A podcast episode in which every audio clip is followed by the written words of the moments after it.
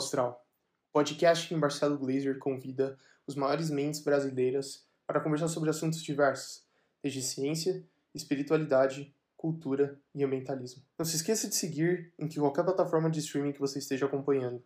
Vamos lá! Ei, boa noite todo mundo! Como é que vocês estão? Sexta-feira, Brasil numa crise ferrada, mas a gente não vai falar sobre isso aqui, a gente vai falar sobre conhecimento, sobre as perguntas de vocês, que cá para nós é a parte que eu mais gosto desse canal. É quando eu estou não diretamente do lado de vocês, mas pelo menos eu estou me relacionando com vocês de alguma forma, né? Pelo menos através das suas perguntas, através do chat, quando eu posso, agora eu não posso responder nada no chat, porque eu tenho que me concentrar no que vocês estão falando. Então, eu tenho, antes da gente começar, tem um monte de coisas legais para contar para vocês. Primeiro, o seguinte: se vocês não entraram ainda na conta nova que a gente criou no Telegram, entra lá, porque lá no Telegram, aparentemente, que tudo que a gente faz, vai fazer, está planejando, está lá. Então, você entrando no Telegram, e é muito fácil achar o link do Telegram, o pessoal do meu time vai passar aí, olha lá, é, tá, t.m, t.me é, barra Marcelo Glazer. E aí vai ter um monte de informações sobre as coisas que estão acontecendo com relação ao canal e também sobre coisas que não têm a ver comigo no YouTube, né? Eu dou um monte de palestras nos Estados Unidos, no mundo inteiro e tal. E se vocês tiverem interesse, a gente vai começar a colocar os links dessas palestras também, por exemplo, conversas com pessoas absolutamente incríveis. É, e isso é uma coisa muito. Por exemplo, semana que vem eu tenho duas, dois eventos, mega eventos e tal. Então a gente vai colocar em geral são em inglês, mas é um bom, um bom exercício para vocês, uma boa prática para quem quer aprender um pouquinho mais de inglês e tal, né? Então, isso é uma coisa muito bacana, ok? Muitos conteúdos, não só o que está acontecendo aqui no nosso YouTube, mas coisas que eu estou fazendo na minha vida profissional, em geral, com relação ao público não especializado, né? Quer dizer, também tem colóquio, seminários de física mais técnicos, mas aí, aí é uma outra conversa. Ok, então o Telegram é uma coisa, depois, a outra coisa que eu queria contar é que, se vocês são novos no canal e não sabem disso ainda, tem um canal subsidiado ao nosso, que é o canal de cortes. E nesse canal de cortes, o que a gente faz é o pessoal do meu time, eles pegam partes de lives que eu faço, de vídeos que eu faço, de papo astral com pessoas incríveis que eu faço e colocam vídeos curtos, de 4, 5 minutos, até menos às vezes, só sobre um determinado assunto, sobre espiritualidade, sobre vida após a morte, sobre, espirit... sobre essas ideias todas, ou sobre vida em Marte ou não, e etc, etc. Então, dê uma olhada lá, que tem um monte de assuntos já que estão sendo acumulados. E para quem está interessado em podcast, vários dos papos astrais, praticamente todos os papos astrais, foram estão sendo transformados em podcast. Então, se você está no banheiro tomando um chuveiro, está preso no trânsito, está no metrô e quer ouvir algum conteúdo de interesse e de conhecimento, liga lá no podcast, que assim vocês ficam ligados também sem estarem vendo alguma coisa, né? Quer dizer, dá para só ouvir também, que é uma coisa muito importante. Tem mais uma coisa que eu queria mencionar. Ah, sim, membros novos, novos super bem-vindos, vocês todos e todas. É, e vocês sabem que os meus membros eles têm mais poder no conteúdo desse canal do que vocês imaginam, porque eles podem votar é, em qual vídeo que vai acontecer de vez em quando. Então, por exemplo, ontem eu acho eu lancei uma enquete para os membros em que eu sugeri dois temas, e aí tem uma votação, e aí dependendo do, dos votos, quem, o tema que ganhar vai ser o vídeo da sexta-feira que vem. Então, sexta-feira que vem vai ser um vídeo sobre, é, eu não sei ainda o que, né? Mas o da semana passada foi o que é vida. Por que, que foi escolhido o que é vida? Que aliás bombou, tá assim super dando certo esse vídeo, porque foram os membros que escolheram. Porque eu quero que vocês participem dessa produção de conteúdo também, né? E não só eu fique aqui falando das coisas que me interessam, mas eu quero falar das coisas que interessam a vocês, dentro, obviamente, dos limites do meu conhecimento, ok? Bom, eu acho que ah, mais uma coisa importante, quase que esqueço. Terça-feira que vem, a gente tem um convidado brasileiro muito ilustre no Papo Astral, o grande neurocientista brasileiro Miguel Nicoleles. Tá? Para vocês que lembram da Copa do Mundo, aquela que começou com aquele pontapé daquele cara que era um paraplégico que se levantou porque ele tinha um exoesqueleto robótico conectado com os neurônios do cérebro dele e deu um chute na bola. Aquela invenção do exoesqueleto que se relaciona com os neurônios de uma pessoa foi feita pelo Miguel Nicoleles. Então ele é um herói não só como cientista, mas também um cara incrivelmente ativo no processo educacional brasileiro. Vai ser um muito, muito bom conversar com ele. A última vez que eu tive com ele foi nós dois no Ministério, no, no, no Senado brasileiro, falando sobre os problemas da tecnologia brasileira. Por que, que ela não está avançando na mesma, da mesma maneira que, vamos dizer, a Índia ou a China, os Emirados Árabes, por que, que o Brasil não está decolando tecnologicamente. Então, eu falei e ele falou. Então, um cara absolutamente de primeira linha, tá bom? Então, muito legal estar com ele aqui na terça-feira que vem. Espero que vocês venham, tá? Live, terça-feira, às seis e meia da tarde. Beleza. Bom, fazendo perguntas pelo chat. Já tem um monte de perguntas que eu já, já vi antes de começar tudo. Muito bom isso. Então, time, vamos nessa para a gente fazer isso até às sete e meia. Opa, essa daí, essa do Florencio já fica, já é uma coisa de deixar as pessoas nervosas. Será que dá para colocar um, um, um chip nas pessoas com a finalidade de todas as vezes de pensar o mal, de fazer o mal, uma descarga elétrica seja implant, seja, seja dada. Né? Então, para quem não sabe, vocês sabem que quem descobriu esse, essa ideia de você é, controlar o desejo ou de alguma pessoa, na verdade não era de uma pessoa, de um animal, foi um russo chamado Pavlov. Né? Então, Pavlov mostrou o seguinte: que se você essa foi a experiência do Pavlov na Rússia, bem coisa de União Soviética, comunista, controle de massa mesmo.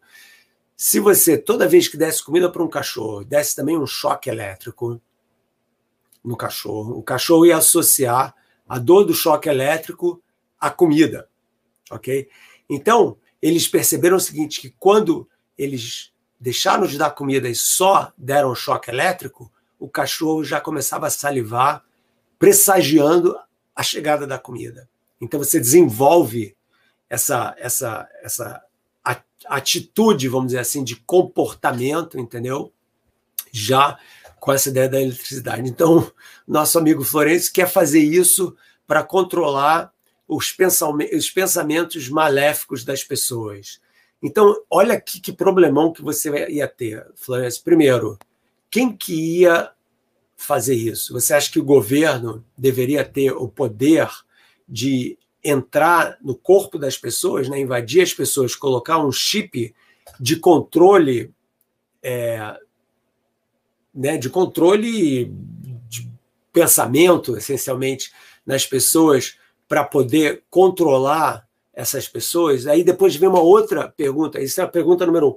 Outra pergunta ética complicada dessa ideia é a seguinte: quem que é decidir o que, que é bem e o que, que é mal? Como é que você define? Você fala assim, vou fazer uma listinha aqui do que, que é bem e o que, que é mal, e, e segundo essa lista, essa vai ser a lista que eu vou aplicar, entendeu? Para a população em massa. Daí eu vou selecionar essas, essas atitudes ou escolhas maléficas das pessoas e dar um choque elétrico nelas quando elas começam a pensar essas coisas, né? Então, se você é um governo de ditadores, um ditador que quer proibir certos tipos de liberdades civis e políticas, você pode usar isso para manipular as pessoas de uma forma absolutamente terrível. Então, essa daí não é uma boa ideia, na minha opinião, Florença. Agora, existem outras maneiras em que isso, não exatamente isso, mas algo ligado ao comercialismo da vida moderna já está acontecendo. Repara que quando você entra no Instagram, ou você entra no, no, Facebook, ou você entra no YouTube, onde quer que você entre, você vai ser bombardeado pelos cookies, né? Tem cookie pra caramba, né? Quer dizer, cookie toda hora, né? Você quer deixar o cookie? Deixa o cookie. O que que cookie faz? O cookie bombardeia você com produtos, fazendo que você queira comprar certas coisas. Né? Então não é uma questão do bem e do mal, mas é uma maneira de controlar o poder aquisitivo das pessoas, né, de uma forma super manipuladora. Bom, isso aí, deixa isso para lá. Então, essa é a minha opinião com relação à sua questão, Florencio. Eu espero que a gente nunca chegue nesse estado. Esse é um estado tipo 1984 do George Orwell, né? do Big Brother que está controlando o pensamento das pessoas. E aí, o que mais que a gente tem, pessoal? Vamos lá. Olha só. Uau, that's, que nome incrível. Scabachens Caminuts. O caos social seria uma consequência da entropia universal? E se sim, consequentemente, nunca seremos uma sociedade perfeita? Olha que ótima essa pergunta da Espanha.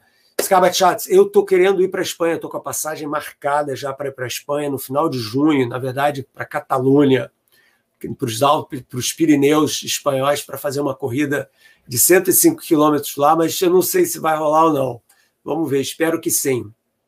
Mas uh, volta a pergunta aí, pessoal, por favor, que eu fiquei emocionado quando vi que ele era da Espanha e aí eu queria eu queria fazer esse comentário da minha viagem para a Espanha e eu deixei a pergunta de lado. Dá para vocês pescarem essa pergunta? Obrigado. A questão do caos social e da entropia universal. Eu diria que não. Pelo seguinte, a civilização, na verdade, cada um de nós viola, de uma certa forma, não viola, mas não cabe na segunda lei da termodinâmica, que é a lei que fala do crescimento da entropia. Tá? Por que isso? Porque a segunda lei da termodinâmica ela é formulada para o que a gente chama de um sistema termodinâmico fechado.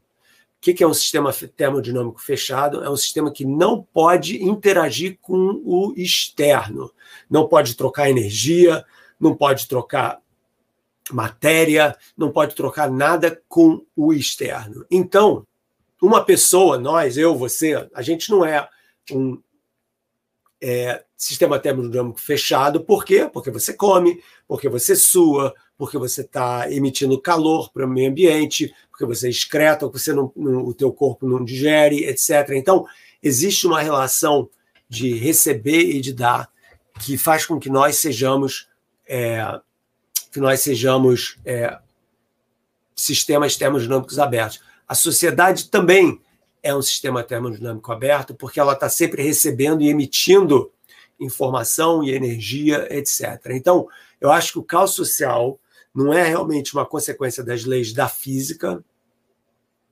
mas é uma consequência de como nós, seres humanos, organizamos a sociedade. Né? Então, primeiro, caos social em que sentido? Né? Você diz o trânsito, você diz o crime, o que, que seria o caos social? Né? Uma maneira, tem, tem, você tem que definir esses termos com certo cuidado, né? não pode, ah, o caos social, quer dizer, o que, que seria a ausência de caos social? Uma sociedade super organizada, tudo certinho e tal, tudo no seu lugar. Então, isso daí é uma coisa que tem a ver mais com a disciplina das pessoas, com elas seguirem uma série de regras, do que com a segunda lei da termodinâmica. Mas ótima pergunta, e obviamente existe um monte de gente tentando aplicar certos ensinamentos da termodinâmica para as ciências sociais, mas a gente tem que ver isso com um certo cuidado, justamente por causa dessas limitações da aplicabilidade dessa lei para sistemas abertos. Ok? Oi, Rogério, obrigado. Ultimamente, exoplanetas tem sido um assunto recorrente, com certeza. Fale um pouco deles. Ah, com prazer.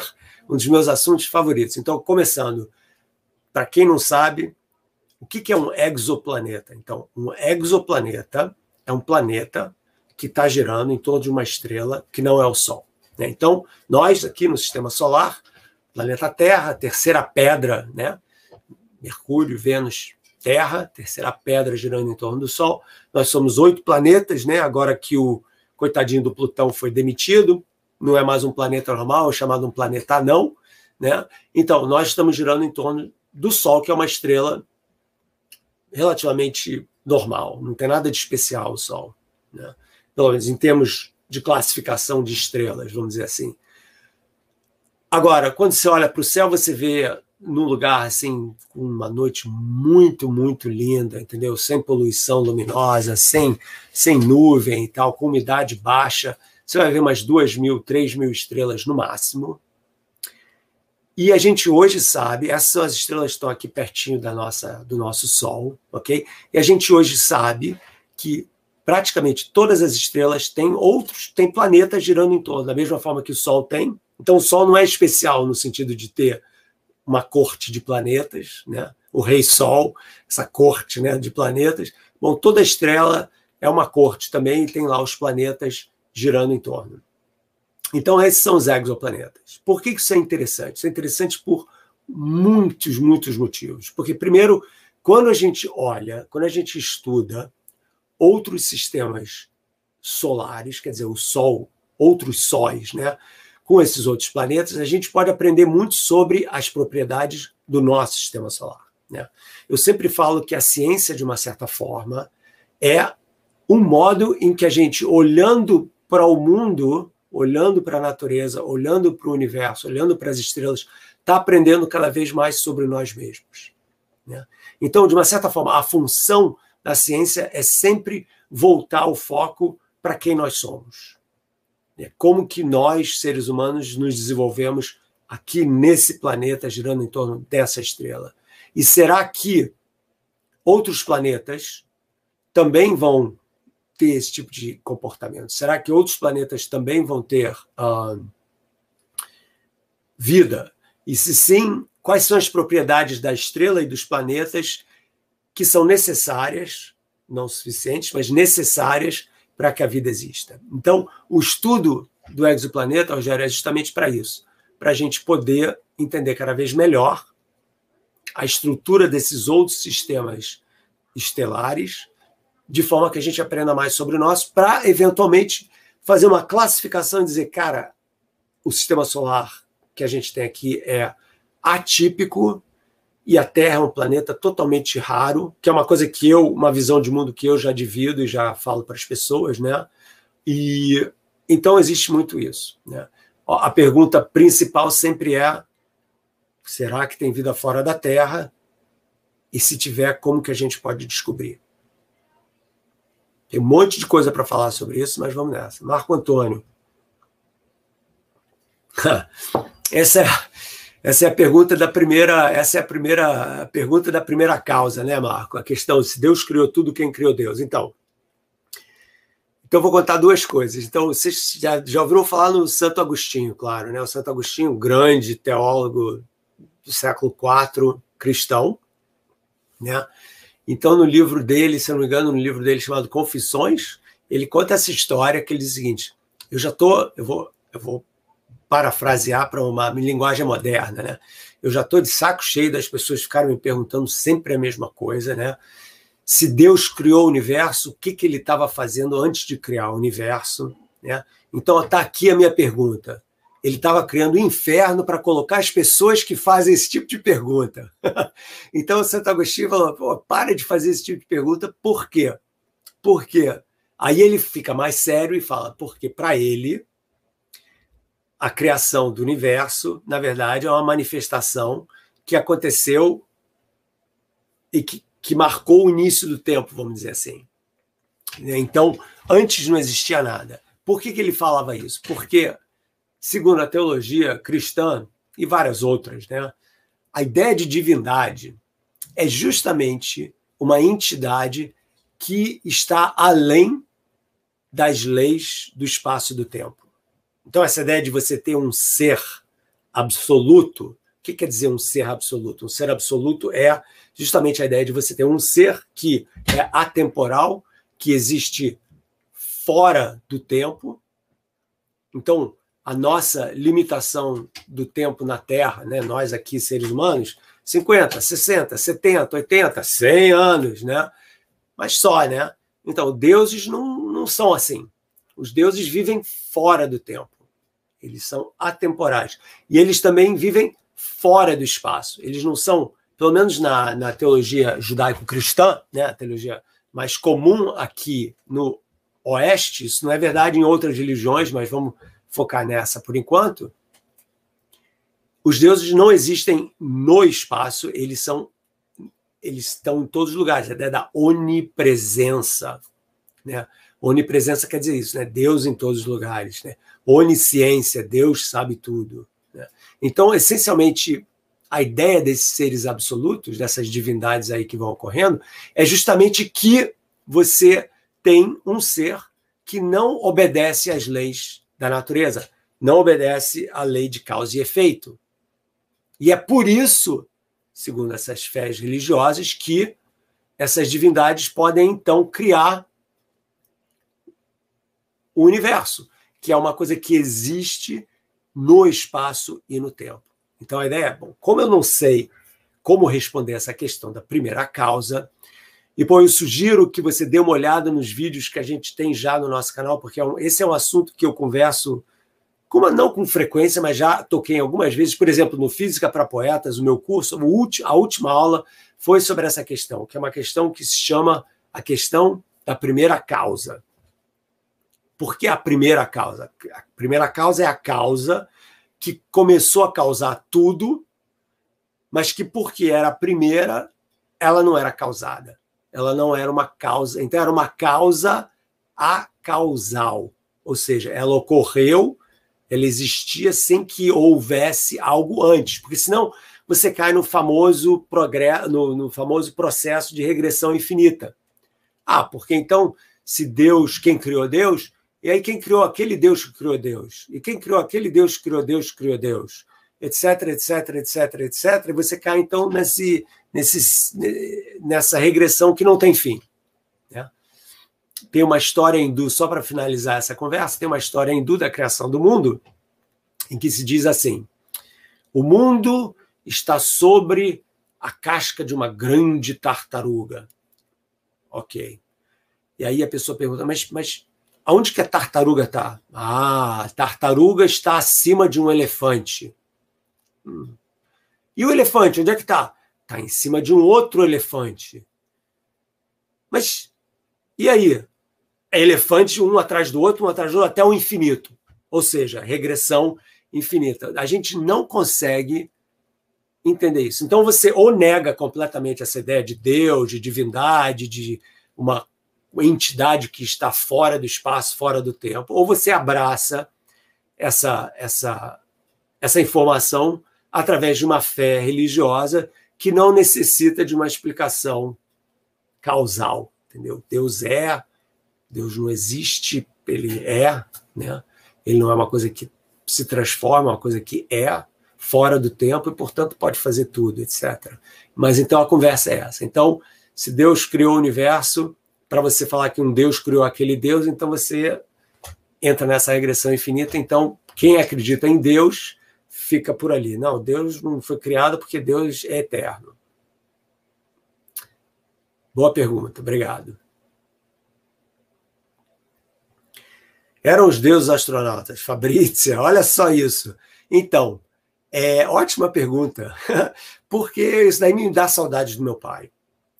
Então, quando eu era adolescente, o meu pai me deu o livro do Eric von Däniken, que é esse arqueoastrônomo, ou seja, estudante da astronomia antiga alemão, Eric von Däniken, escreveu esse livro, sei lá, na década de 1970, se não me engano, que virou um mega best-seller, que era, acho que no Brasil chamou, se chamou Eram os Deuses Astronautas que, que é essa história? A história do Eric von Däniken é a seguinte. Muito inteligentemente, esse cara viajou pelo mundo olhando é, uma série de pistas arqueológicas, tipo desenhos em cavernas, as linhas de Nazca lá no Peru. Eu não sei se vocês sabem o que, que são as linhas de Nazca são linhas gigantescas de quilômetros e quilômetros de extensão que você só vê quando realmente está voando de cima. E quando você está voando de cima, sobrevoando essas linhas, elas parecem que elas são assim uma espécie de grande aeroporto ou um campo de pouso espacial, vamos dizer assim, ou uma mensagem de alguma forma que pode ser vista do espaço, etc. Então, o Eric von Däniken foi coletando todas essas informações arqueológicas para sugerir, essa era a hipótese dele, que nós, no passado distante, tipo 3 mil anos atrás, etc., fomos visitados por seres alienígenas e que muito do que ocorreu com a humanidade ocorreu por causa da presença desses seres alienígenas, ou seja, o desenvolvimento rápido dos caçadores catadores, né, dos nossos ancestrais para a civilização agrária, todas essas coisas foram acontecendo por causa da influência desses deuses astronautas, ou seja, os que várias culturas chamavam de deuses que vinham dos céus, na verdade eram seres extraterrestres, ok? Essa é a hipótese do von Däniken. Então, infelizmente, Fabrícia, toda a evidência que a gente tem aponta em duas para duas coisas com uma certeza assim bastante bastante firme. A primeira delas é que não existe nenhuma evidência de uma concreta de uma visita de alguma inteligência extraterrestre aqui no nosso planeta. Então, visões de pilotos da FAB, de pessoas em Varginha, eu mesmo deitado no céu, deitado no céu, deitado no chão de grama lá da casa do meu avô, quando eu era garoto, olhando para o céu lá em Teresópolis, nas montanhas perto do Rio, vendo umas luzes verdes no céu, etc. Todo mundo tem uma história para contar assim, mas essas histórias, essas narrativas, elas realmente não são uma evidência concreta de uma visita.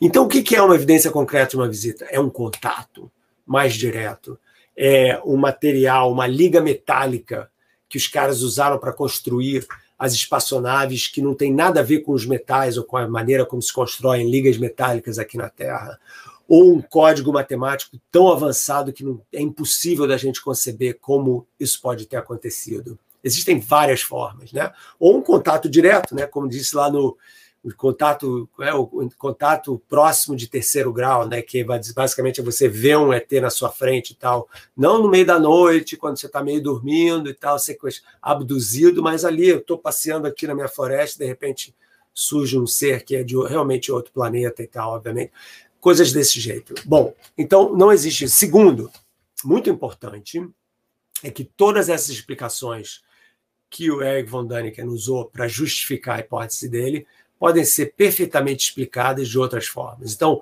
a construção das pirâmides, a construção do monumento de Stonehenge na Inglaterra, todas essas coisas podem ser totalmente explicadas usando a, a engenharia que já existia na época. Entendeu? Então a gente não precisa dos ETs para explicar para a gente como construir uma pirâmide, porque o que é incrível dessa história é que a engenhosidade humana é capaz disso tudo sem a intervenção, entendeu? De um ET que explica para a gente como as coisas fazem. Não, cara, nós é que devemos ser celebrados aqui, porque a nossa criatividade, a nossa engenhosidade é tão, tão incrível que a gente consegue, conseguiu e consegue fazer esses feitos, ok? Então, o parecer atual do Eric von Däniken é que foi uma ideia interessante na época, mas que, infelizmente, não tem a ver? Boa pergunta. Meu pai não ia concordar comigo. Bom, vamos ver aí. Andy, vamos lá. A matemática brasileira alcançou certo nível de reconhecimento internacional, inclusive com a medalha Fields, é verdade. Como você vê o nível da pesquisa em física no Brasil, comparado com a matemática? Hum, essa é uma pergunta daquelas, né? Eu diria o seguinte: eu diria que a grande vantagem que a matemática tem sobre a física, ou a química, ou a biologia, é que a matemática, pelo menos a matemática mais pura, não precisa de equipamento. Né? Então, e a matemática aplicada, em geral, precisa de computadores. Então, uma desvantagem que a física brasileira sempre teve é justamente na dificuldade da gente, por exemplo, importar equipamentos. Né? Os físicos experimentais brasileiros, os químicos, os biólogos, ficam demoram um pouco a ficarem competitivos, porque é difícil você. Primeiro, eu estava falando aqui na questão de criação de tecnologia no Brasil, lembra quando eu mencionei que o Miguel Nicolelli está vindo aí é, na terça-feira no Papo Astral? Aliás, pessoal, uma pequena interrupção. Se vocês não fizeram ainda, por favor, não se esqueçam de deixar um like, a maçã do professor Marcelo, porque o algoritmo do YouTube adora isso e só assim a gente vai conseguir continuar crescendo, ok? A gente agradece muito os likes de vocês. E se vocês querem virar membros, virem membros, tem várias categorias diferentes, tem mil coisas legais que a gente está fazendo, inclusive Zoom exclusivo só para membros, ok? Se não, não, puderem ou não quiserem, tudo bem também, né? Tem espaço para todo mundo no nosso canal, ok? E não se esqueçam também do Telegram, da nossa conta de Telegram, em que vocês podem ver todo o conteúdo ligado ali. Então, voltando à pergunta, que é uma ótima pergunta do Anderson, a ideia é a seguinte: que o meu argumento, que não é argumento completamente final com relação a isso, é que a matemática tem essa vantagem no sentido de que a gente, ela meio que independe dos equipamentos que precisam ser importados para a física experimental. A física teórica brasileira, ela já é tem pessoas, tanto a experimental também, porque o brasileiro é, um, é muito criativo, e eu tenho amigos físicos brasileiros experimentais que ou estão trabalhando em colaborações internacionais, por exemplo, tem um time, vários times brasileiros trabalhando lá no CERN, no Laboratório de Física de Altas Energias da Suíça, o que descobriu a partícula de Higgs, que a gente fez um especial chamando partícula Deus, né? E em, em observatórios também. E alguns grupos brasileiros que conseguem, mesmo no Brasil, mesmo com as limitações de financiamento, de importação de equipamentos, etc., se manter competitiva, que não é nada fácil. Mas eu diria que essa talvez a razão, uma das razões. Mas é uma ótima pergunta, Anderson. Eu acho que não tem a ver com ensino, nem da física, nem da matemática. Eu diria que nas boas escolas do Brasil, você vai ter uma educação de primeira linha. Eu me lembro quando eu era estudante na PUC do Rio de Janeiro, é, nos anos 80 e, e, e fui para a Inglaterra para fazer o doutorado, eu cheguei meio cheio de medo. Falei, cara, será que eu vou estar preparado? Será que eu vou estar no mesmo nível de conhecimento dessas feras da Inglaterra, da França, de todo mundo que vem fazer doutorado aqui? E a verdade é que eu estava. Estava em pé de igualdade com todo mundo. Então, é importante a gente lembrar isso. O Brasil tem educação de muito bom nível, mas você tem que correr atrás quando você pode correr atrás. Né? Tem esse problema da justiça social que é uma outra conversa. Então é isso. Mas sim, os brasileiros, os matemáticos brasileiros são muito bons. Daniel, vamos à sua pergunta. Marcelo, se você pudesse esclarecer qualquer dúvida científica, existencial, filosófica, com um hipotético oráculo, mas tivesse uma e apenas uma chance, qual seria essa dúvida. Uau, Daniel, pô, essa pergunta, cara, ela é ótima. E é muito difícil de ser respondida. Qual é a pergunta que cada um de vocês faria se vocês pudessem fazer a pergunta? Qual é a pergunta mais importante para vocês? Né? Essa é uma pergunta muito difícil. E eu diria o seguinte, que a maneira como eu penso sobre o mundo, eu não tenho aquela a pergunta, né?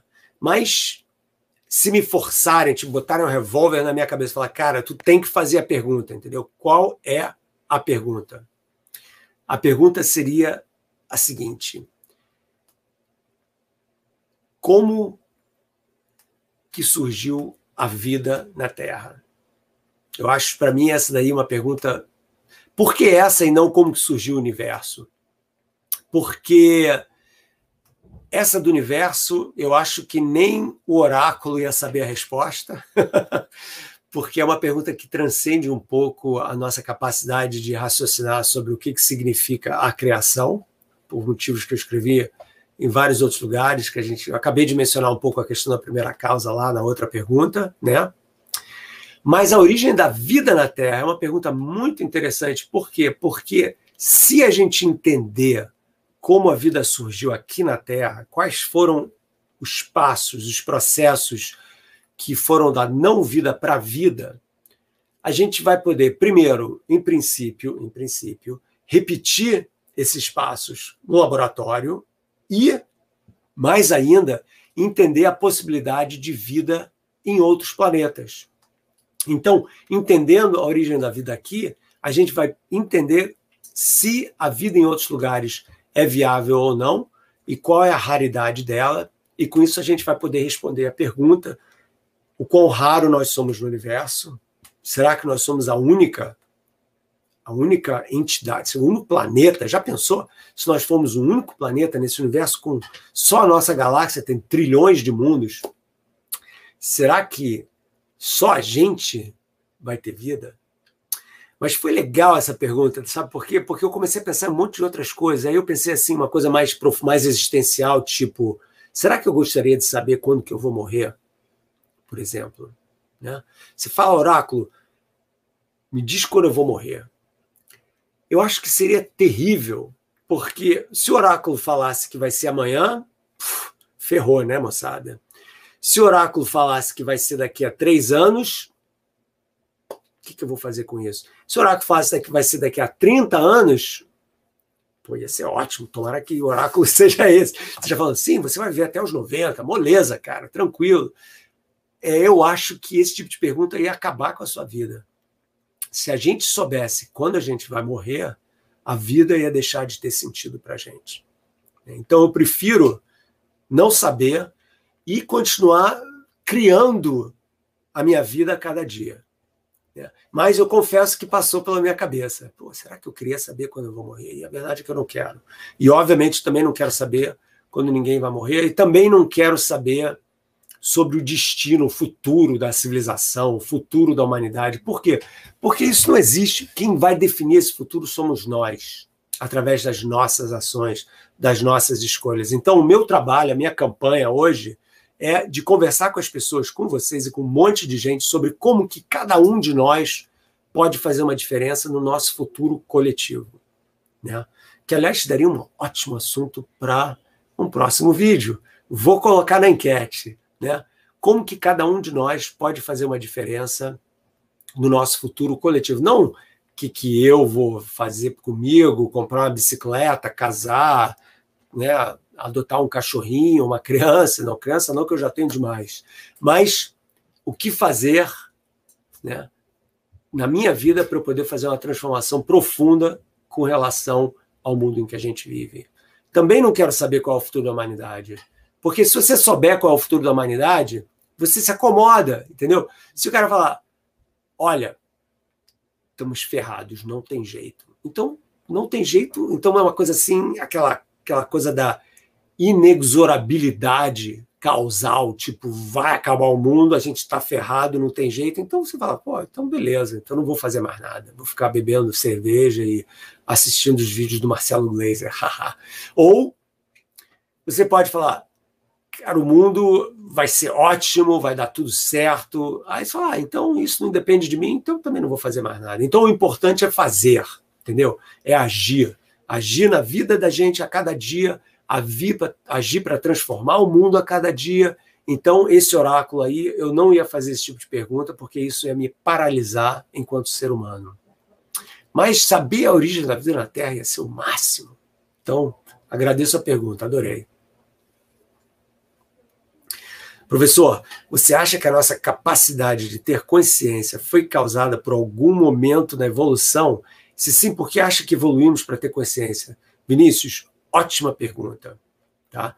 E a resposta canônica para a sua pergunta é a seguinte: não. Não houve um momento em que a consciência simplesmente acendeu, pluf, como se fosse uma lâmpada. Né? Para vocês que são mais velhos ou que são fãs de ficção científica, e que viram ou leram o filme 2001, Uma Odisseia no Espaço, essa era a tese lá do Arthur C. Clarke. Ele dizia o seguinte, né, que essencialmente a gente era macaco, né, os nossos ancestrais primatas lá na África e tal, começa assim o filme, né, e de repente aparece do nada, tem uns macacos lá brigando uns com os outros e tal, aparece um monolito, um, uma coisa muito estranha, uma pedra, mas uma pedra que, obviamente, que foi, invent... foi criada, arquitetada, e não uma pedra amorfa e tal, mas uma obra de alguma inteligência aparece ali. E o próximo salto é não só, só a descoberta da consciência, mas a criatividade humana, a tecnologia humana. Então, quer dizer, a ideia dali era que nossa inteligência explodiu quando houve uma interferência extraterrestre para uma inteligência extraterrestre. Então, esse aí é o exemplo dos deuses astronautas. Né? Quer dizer, eles não criaram a vida aqui, mas eles transformaram a vida aqui numa coisa inteligente. Esse tipo de pergunta é muito legal, porque me, me leva a contar um pouco da história da vida na Terra. o que a gente vê da história da vida na Terra e o que a gente aprende com a teoria da evolução é que, infelizmente, não é nada disso. A evolução ela não tem o propósito de criar uma vida cada vez mais inteligente. Essa ideia se chama o excepcionalismo humano a ideia de que nós, seres humanos, somos o máximo, entendeu? Olha, nós aqui, nós dominamos o planeta, nós somos a forma de vida mais sofisticada do planeta, né? Então a gente está em cima, né, no pico da, da montanha e tal. E na verdade não é nada disso, moçada. Se você parar para pensar na história da vida na Terra, nós acabamos de chegar, nós seres humanos, Homo sapiens, acabou de chegar 200 mil anos atrás e já estamos meio que se destruindo. Agora você olha para os dinossauros, que aparentemente não eram inteligentes, pelo menos não da maneira como nós definimos a nossa inteligência, a capacidade, a criatividade humana, você criar radiotelescópios, compor sinfonias, poemas, jogar futebol, fazer YouTube, etc. Os dinossauros não fizeram nada disso, mas eles sobreviveram durante 150 milhões de anos. Então, alguma coisa tinha dado certo lá. O que, que tinha dado certo? Eles eram bem adaptados ao ambiente em que eles viviam. E as espécies de dinossauros que não eram ficavam extintas. E as árvores, moçada? As árvores, mais incrível ainda, as árvores estão aí há 300 milhões de anos. 300 milhões de anos. Mas 200 mil anos não é nada. Então, as árvores desenvolveram estratégias de sobrevivência, uma inteligência ecológica absolutamente fenomenal que a gente está apenas começando a entender. Né? Que existem mecanismos de comunicação entre as árvores numa floresta que são feitas pelas raízes, pelos por, por é, ramos, veios de fungos que vão se comunicando uns com os outros, que trocam informação química. Então, por exemplo, quando uma árvore está sendo atacada por algum bicho, algum besouro, alguma peste, ela lança sinais de alarme para as outras árvores, que lançam, que jogam mais nutrientes na direção dessa árvore. Então elas meio que tomam conta uma das outras. As árvores mães, né, quando cai a sementinha ali, tomam conta das árvores no sentido tomam conta no sentido de gerar mais nutrientes naquela direção. Então existe uma inteligência nas plantas que a gente está começando a começando a descobrir, né? Então, a natureza tem várias formas diferen diferentes de inteligência. Né?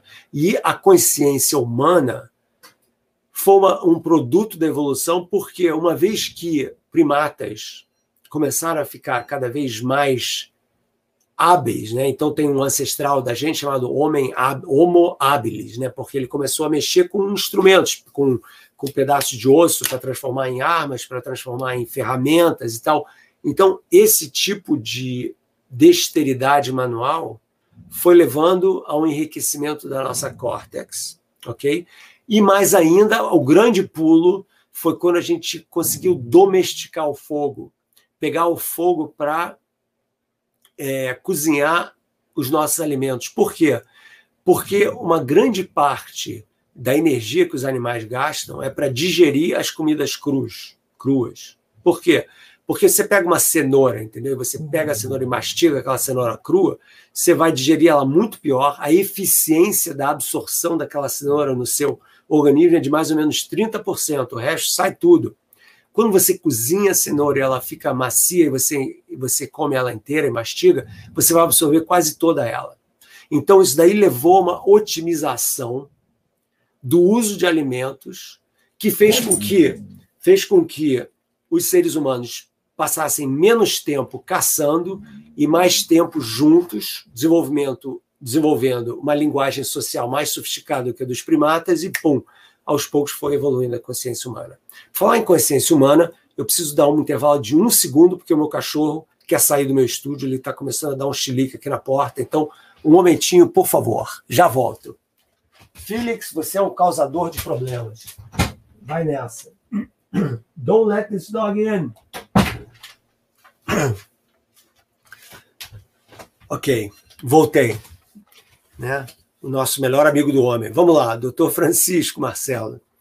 O que você pensa das pessoas que estão tentando politizar a ciência, isso é, representar um problema ou, um, ou é um fato transitório? Isso representa um problema ou é um fato transitório? Desculpa. Eu diria que uh, representa um problema, não é a primeira vez que isso acontece, isso já aconteceu antes. Mas é um problema sim, porque quando você está atacando a credibilidade da ciência, você está atacando o futuro da sociedade. Né? Você está, de uma certa forma, decretando que o seu país vai começar a olhar para o passado e não para frente, vai começar a olhar para trás e não para frente. Isso vai criar uma disparidade entre os caminhos educacionais e os caminhos econômicos e sociais do seu país e o resto do mundo, não todo mundo, mas o resto dos países do mundo que estão avançando justamente porque levam a ciência a sério. Então, se o Brasil adota esse caminho, e está adotando esse caminho no momento, o Brasil vai ficando para trás. Isso é óbvio que já está acontecendo. Por que, que você acha que o Brasil é o país que tem o maior número de mortes em Covid do mundo nesse momento, né, por dia? Porque quando uma liderança não aceita a ciência, ela cria, causa calamidades públicas, que é exatamente o que está acontecendo no nosso país nesse momento. Aqui no governo americano anterior, a mesma coisa ocorreu. E você viu quem que estava dominando as mortes, então? Era os Estados Unidos, porque tinha um governo que era contra a ciência, que tentava politizar a ciência. Por que estava tentando politizar a ciência? Porque estava servindo o interesse de grupos econômicos que veem os avanços da ciência, principalmente a questão do aquecimento global, como um ataque nos meios de produção mais tradicionais, baseados em petróleo, né, em gás natural. Então a ideia é muito simples, moçada. A gente construiu uma civilização industrial usando, extraindo o, o que existia embaixo da terra, né, o petróleo, o gás natural, que vem debaixo da terra. Da onde que vem isso tudo? Isso, todo o petróleo e o gás natural, na verdade, vem de restos de animais e plantas que viveram há milhões de anos atrás. É, então, existe uma transformação química que leva essa matéria orgânica a se transformar no que a gente chama de petróleo e gás natural. Isso funcionou durante um tempo, durante 150 anos, mas agora não está mais funcionando. Por quê? Porque esse excesso do gás do, dos poluentes fósseis está asfixiando a civilização moderna. Então está na hora da gente parar de tirar coisa de dentro da Terra e começar a usar a energia que vem de fora, a energia que vem do Sol, a energia que vem dos ventos, a energia que vem das marés.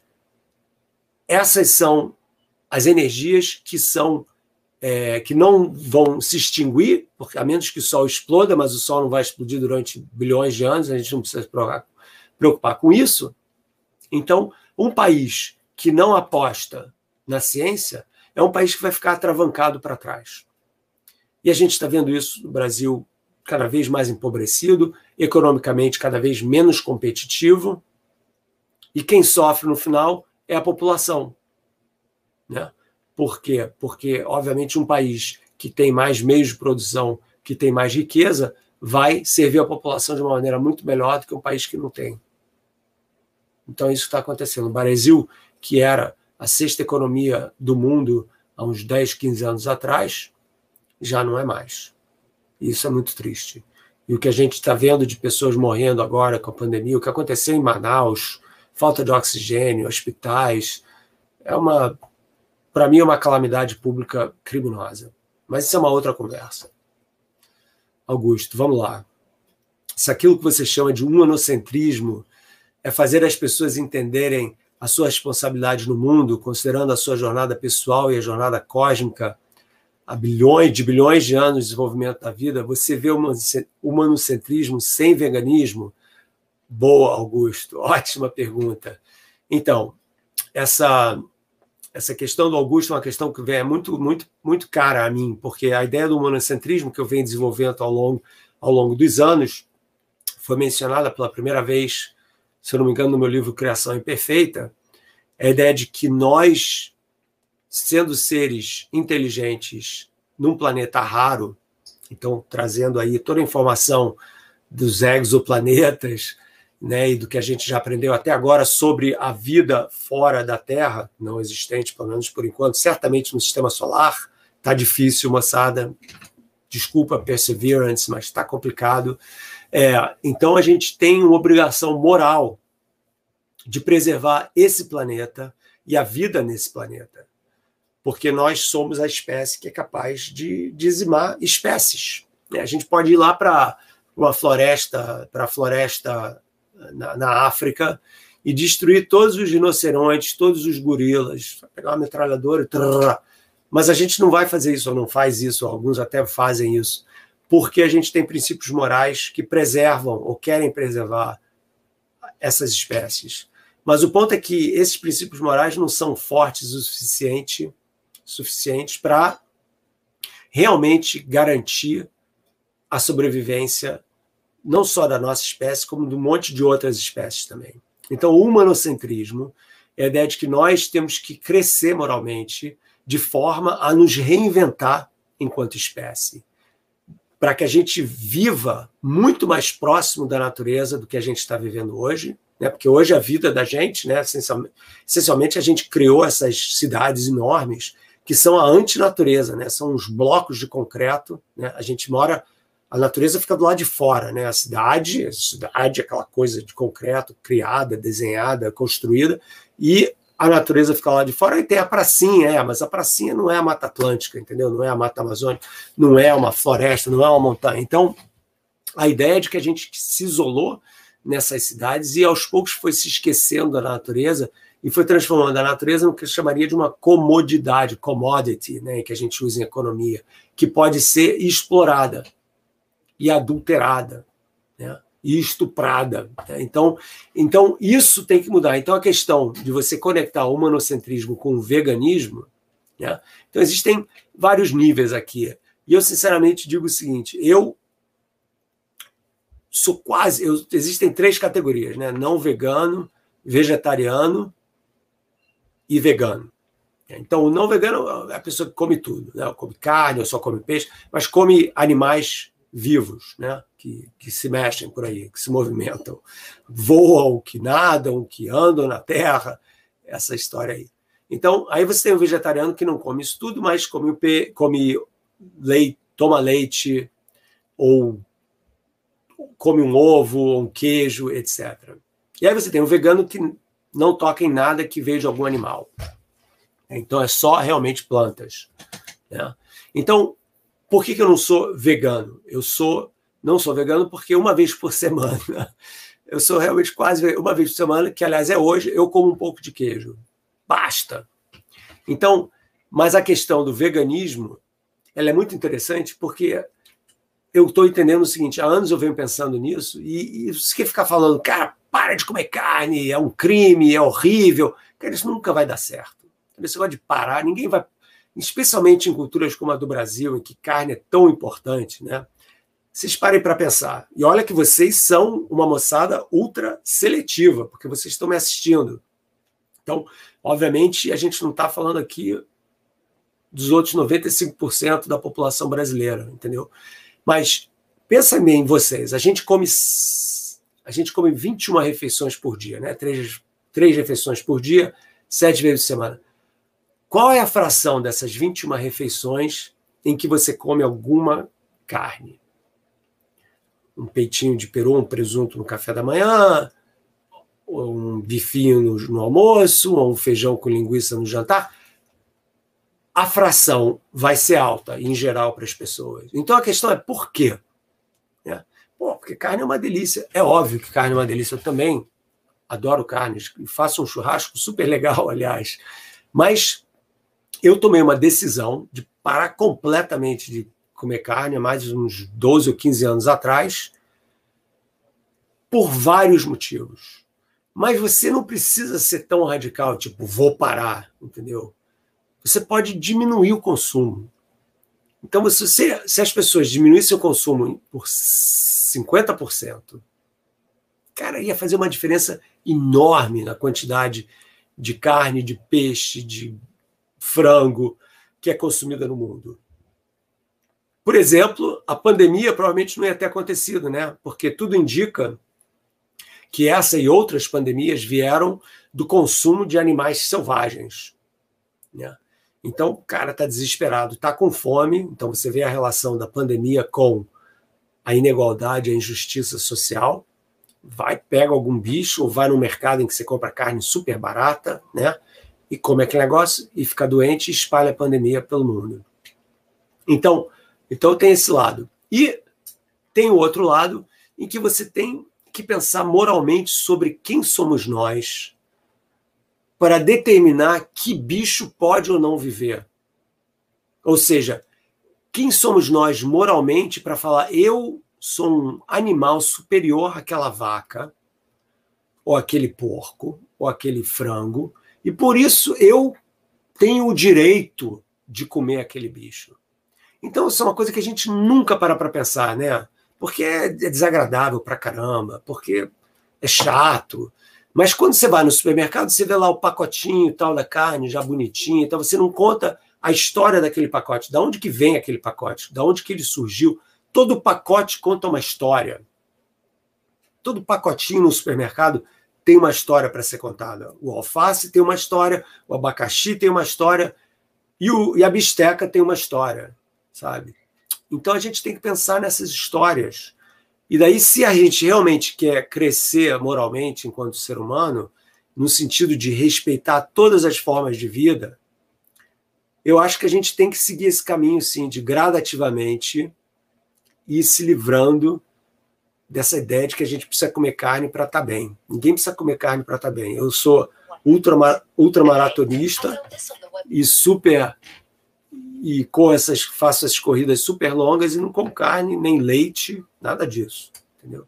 Então, é bom a gente repensar um pouco. Você fala, pô, bicho forte, que é cavalo, né, o boi, tudo vegetariano. Rinoceronte, elefante, tudo vegetariano. Então a gente não precisa comer carne para ter proteína, para ficar fortão, entendeu? Não é por aí. Né? Então existem outros motivos, são motivos culturais, e a gente precisa parar para pensar nisso. Todo mundo tem que ficar esperto com relação a isso. Por quê? Porque já foi bem determinado em vários estudos que se existe uma coisa, uma uma coisa que você como um indivíduo pode fazer para aliviar o problema do aquecimento global é comer menos carne. Não tem dúvida. Então, é uma escolha que todo mundo tem que fazer ou não, entendeu? Mas se você não fizer a escolha, você tem que viver com o fato de não ter feito essa escolha. Só isso, é uma opção. Todo mundo é livre para escolher, a menos que pegue lá aquela chip que foi sugerida lá pelo Florencio, eu acho que não me engano, na primeira pergunta, fala: Ó, oh, se tu tocar na carne, leva um choque. Daí você vai transformar todo mundo em vegetariano, entendeu? Mas essa não é uma solução muito, vamos dizer assim, democrática, né? Bom, pessoal, seria legal o pessoal do meu time tá, o pessoal do meu time mencionou que eu fiz um curso que está lá no canal chamado Caminhos do Bem Viver, em que vocês podem justamente ver um pouco dessa minha posição mais global, assim, sobre como viver, como eu vivo, como eu sugiro que seria legal as pessoas viverem. Obviamente, é uma coisa que você pode ir lá e assistir. Está lá no Caminhos do Bem Viver. É um curso que eu ia fazer com a Ana Maria Braga, mas aí furou. É, e aí ficou o meu curso, e aí eu falei: bom, Ana Maria, eu vou, vou lançar, entendeu? E lancei. E está lá de graça para vocês no canal presentão meu para vocês. Oito aulas ou dez aulas, se não me engano, curtas, de oito, dez minutos cada uma.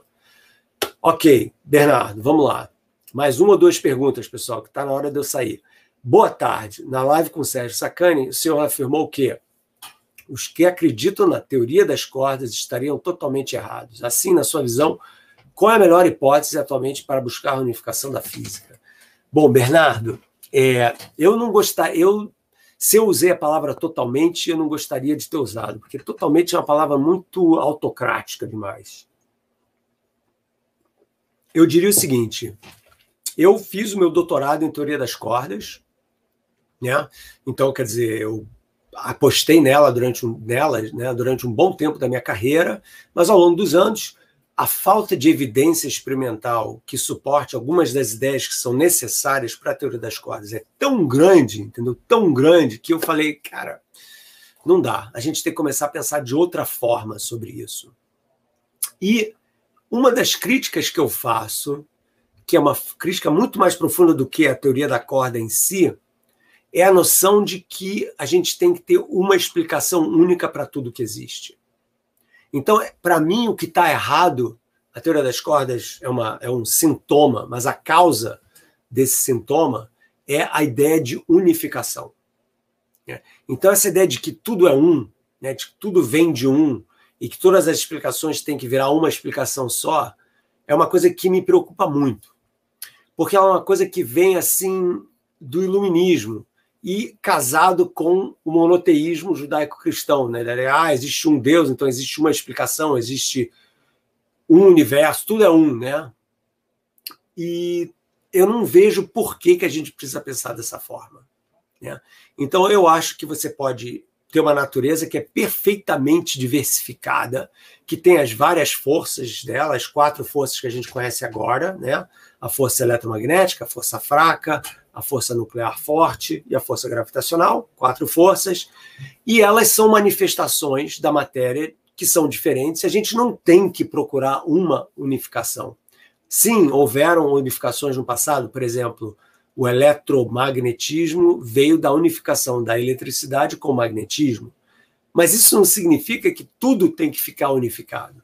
Entendeu? Então, essa ideia de que tudo vem do um, o campo unificado, a teoria final, para mim, não tem nenhum respaldo na nossa realidade. É mais um preconceito intelectual, um preconceito, sinceramente, semi-religioso, que foi percolando da teologia para a física e que é super vivo na cabeça das pessoas.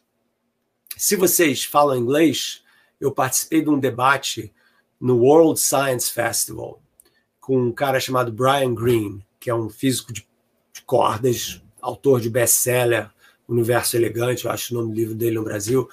E ele me colocou no palco. Ele e mais dois teoria, caras super famosos que fazem teoria de cordas, e eu. E era o contrário, né? O cara do contra. O que foi interessante nessa conversa, World Science Festival, é que ficou claro que os dois, os três, o Brian Greene incluído, estavam cada vez mais duvidosos com relação a essa ideia do caminho. Então, talvez o caminho é que não existe esse caminho de unificação.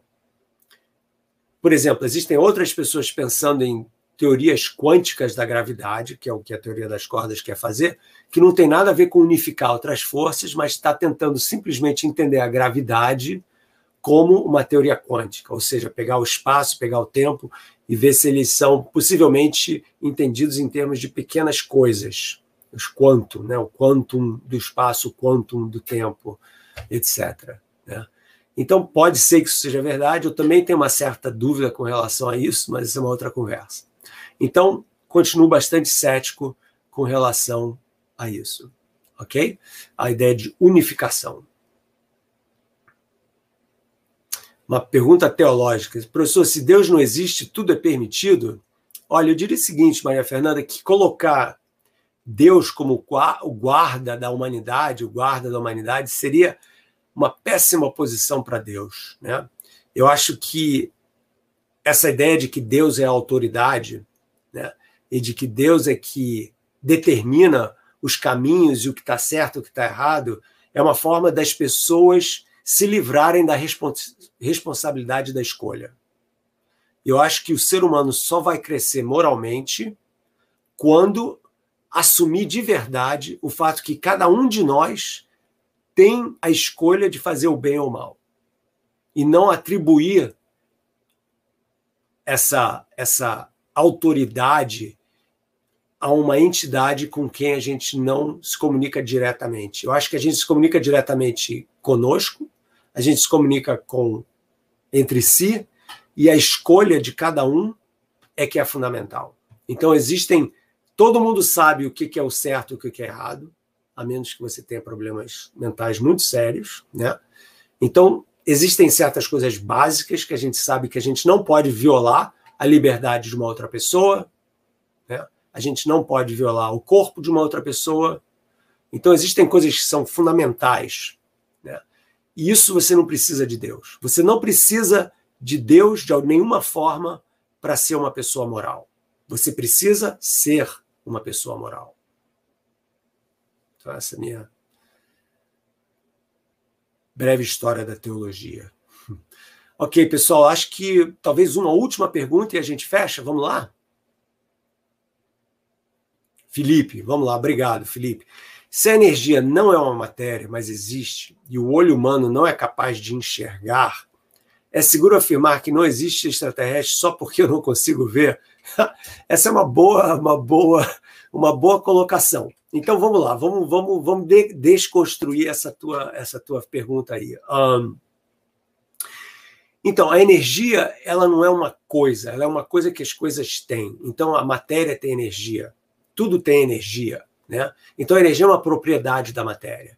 Então, um extraterrestre também vai ter alguma forma de energia, senão não é uma entidade viva.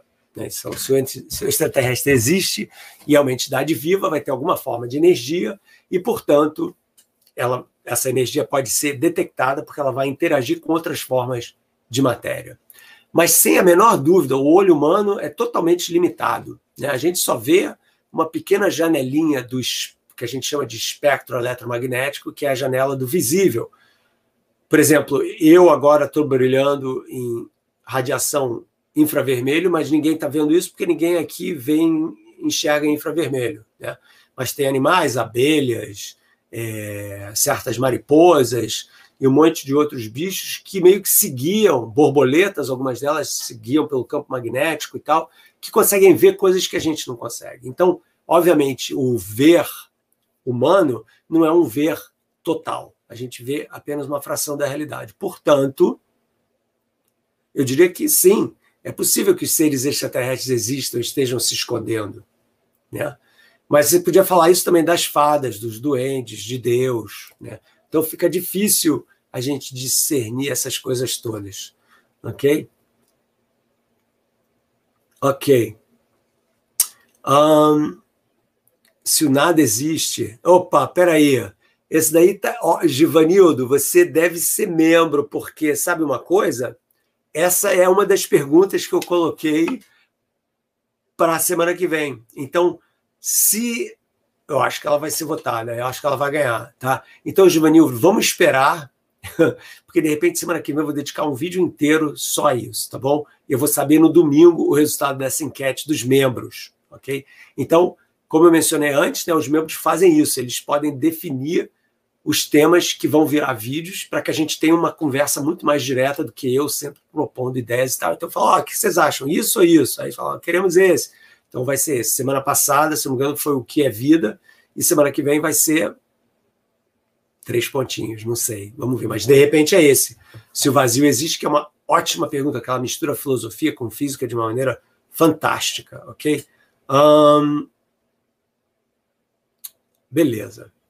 Então, eu acho que eu satisfiz aqui todos os, os deveres de casa. Não se esqueçam do Papo Astral, terça-feira, com Miguel Nicoleles, moçada. Lembram dele? O pontapé inicial da Copa, aquele cara com exoesqueleto robótico ligado ao cérebro. Foi o Miguel que fez. O Miguel é um dos grandes neurocientistas do Brasil. Vai ser uma honra conversar com ele.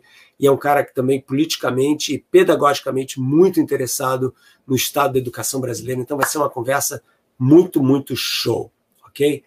Então é isso. Quem quiser fazer parte dessa nossa membresia, entre, olha lá, obrigado, boa noite a todos, ótimo fim de semana, se cuidem, moçada. Eu tomei a primeira vacina no dia 23 de março, vou tomar a minha segunda no dia 23 de abril. E aí, gente, sabe o que vai acontecer? Eu vou poder ir ao Brasil de novo, eu estou morrendo de saudade do meu país. Um beijo em vocês todos e a gente se vê daqui a pouco. Até mais.